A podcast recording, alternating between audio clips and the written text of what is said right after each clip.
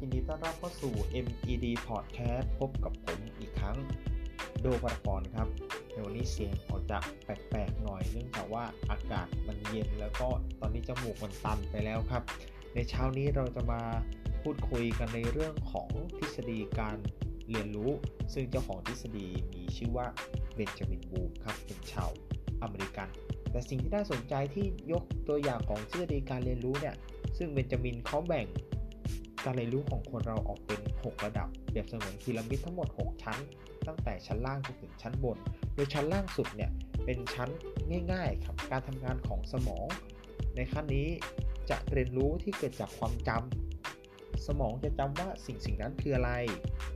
หน้าตายังไง เสียงยังไง ชื่ออะไร เช่น รู้ว่านี่คือกล่องทิชชู่โคมไฟ ปากกา แว่นตา ขวดน้ำ ค่นั้นเองครับ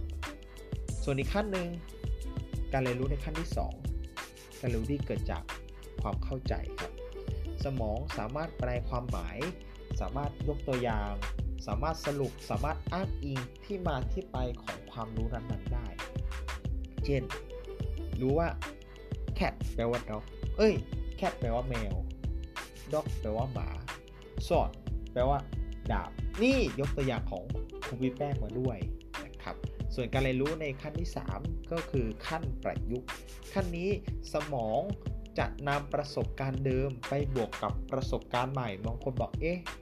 มันจะนำประสบการณ์เดิมไปบวกกับประสบการณ์ใหม่ยังไง ยกตัวอย่างเราใช้ช้อนในการกินข้าวปกติในทุกๆวัน ช้อนนอกจากกินข้าวในทุกๆวันแล้วยังสามารถไปไขรูน็อตได้ ยังสามารถนำไปเปิดฝาเบียร์ได้ นั่นก็คือการทำงานของสมองที่นำประสบการณ์ที่เกิดขึ้นในชีวิตประจำวัน ไปบวกกับประสบการณ์ใหม่นี่คือการทำงานของสมองในขั้นที่ 3 ครับ ส่วนขั้นที่ 4 มีชื่อว่าการเรียนรู้ในขั้นวิเคราะห์ ในขั้นขั้นนี้จะพิเศษอย่างหนึ่ง ก็คือสมองจะรู้ว่าปัญหา วิธีการแก้ปัญหาและสาเหตุของปัญหา สามารถตรวจสอบออกเป็นส่วนๆได้อย่างเป็นระบบ ตัวอย่าง ปัญหาคือวันนี้ร่างกายไม่แข็งแรงป่วย ที่มาของปัญหาคือพักผ่อนไม่เพียงพอ กินอาหารไม่สะอาด แล้ววิธีการแก้ปัญหาล่ะ เมื่อป่วยไปหาหมอ หรือหายามาทาน นี่คือการทำงานของสมองในขั้นที่ 4 การวิเคราะห์ ส่วนการทำงานของสมองในขั้นที่ 5 การเรียนรู้ที่เกิดจากการประเมินค่า ในขั้นนี้ครับ สมองจะสามารถหาข้อเปรียบเทียบที่ดีที่สุดในการทำงานได้อย่างมีประสิทธิภาพ สามารถควบคุม สามารถที่จะทดสอบ สามารถที่จะตัดสินใจหาหนทางที่มีประสิทธิภาพที่สุดได้ ยกตัวอย่าง หากมีการข้ามถนนปกติกับข้ามถนนทางม้าลาย สมองก็จะเลือกว่า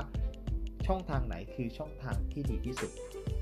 แน่นอนว่าต้องเลือกทางมาลาย หากมีปัจจัยเสริม หากมีช่องทางอื่นๆ นอกจากทางมาลายกับสะพานลอย 3 ตัวเลือกสมองจะเลือกช่องทางไหนที่ปลอดภัยที่สุด คือการข้ามถนนด้วยสะพานลอย นี่คือการทำงานในระดับที่ 5 ก็คือการประเมินค่า ส่วนทำงานการส่วนการทำงานของสมองในขั้นสุดท้าย ขั้นที่ 6 ก็คือการเรียนรู้ที่เกิดจากความสร้างสรรค์ ในขั้นนี้ก็คือจะสมองจะสร้างสิ่งใหม่ๆ จากสิ่งที่เคยเรียนรู้ สร้างสิ่งใหม่ๆ จากสิ่งที่เคยพบเห็นในบริบทต่างๆ จนสามารถที่จะลังสารออกมาวางแผนอย่างเป็นระบบจนได้รับการประสบความสำเร็จ ยกตัวอย่าง คุณครูสอนภาษาอังกฤษที่มีทักษะในการร้องเพลง ก็เลยใช้ทักษะการร้องเพลงบวกกับ ความรู้ด้านภาษาอังกฤษสอนนักเรียนด้วยบทเพลงภาษาอังกฤษทำให้เกิดความสนุกสนานในการสอนมากขึ้น อย่างนี้เป็นต้น กล่าวโดยสรุปทฤษฎีการเรียนรู้ของเบนจามินบูมทำให้คนคนหนึ่งเกิดความคิดสร้างสรรค์ได้ต้องเริ่มจากระดับที่ 1 ก็คือ เมื่อเราจำสิ่งสิ่งนั้น องค์ความรู้นั้นแล้ว จะก้าวสู่ขั้นที่ 2 คือเข้าใจสิ่งสิ่งนั้นอย่างถ่องแท้ ว่าคืออะไร ใช้งานยังไง มีวิธีการยังไง รู้ที่มาที่ไปของความรู้นั้นว่าเป็นยังไงก้าวเข้าสู่ขั้นที่ 3 สามารถที่จะประยุกต์ความรู้นั้นจากประสบการณ์เดิมๆ ไปหาประสบการณ์ใหม่ ๆ แต่นำความรู้เดิมไปบวกประสบการณ์ใหม่ แล้วเราจะได้หนทางใหม่ๆ ที่ดีขึ้นก้าวสู่ขั้นที่ 4 วิเคราะห์ นอกจากไปหาหนทางใหม่ ๆ แล้ว เรายังสามารถที่จะวิเคราะห์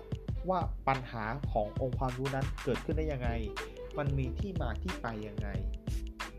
และจะสามารถแก้ไขปัญหาองค์ความรู้นั้นได้ยังไง และขั้นที่ 5 คือสามารถประเมินค่าหา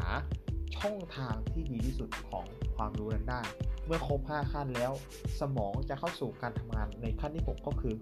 ความคิดสร้างสรรค์ไปโดยปริยาย